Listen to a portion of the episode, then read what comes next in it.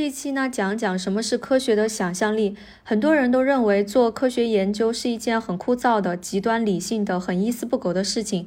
但实际上呢，感性的想象力在科学当中发挥着很重要的作用。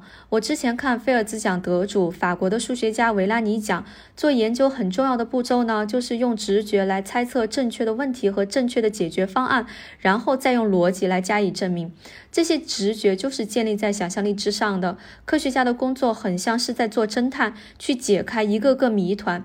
比如说，一六七三年，法国的天文学家让里歇尔发现呢，同样的一个钟摆在赤道的附近时，要比在法国的时候更慢一些。为了减少时间上的误差，他必须要把钟摆缩短才行。但是呢，他不知道这是为什么。牛顿就根据这个情况提出了大胆的猜想。他认为，为什么会出现这种情况呢？会不会是因为我们的地球本来就不是正球形，而是两极是扁的？后来有大批的科学家进行了实地的测量发现测量的结果确实是像牛顿预测的那样。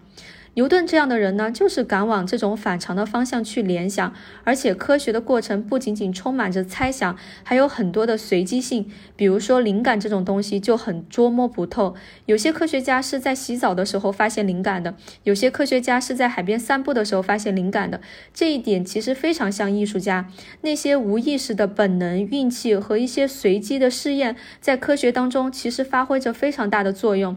所以哦，不要认为科学家是纯理性的、一板一眼的。